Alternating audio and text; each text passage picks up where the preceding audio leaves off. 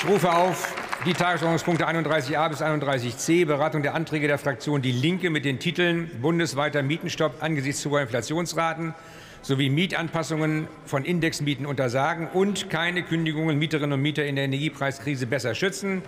Für die Aussprache ist eine Dauer von 39 Minuten vereinbart. Ich bitte die Kolleginnen und Kollegen, den Platzwechsel zügig vorzunehmen.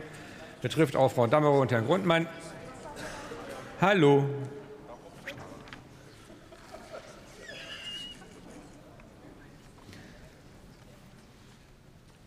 So, ich eröffne die Aussprache und erteile als erste Rednerin der Kollegin Karin Ley, Fraktion Die Linke, das Wort.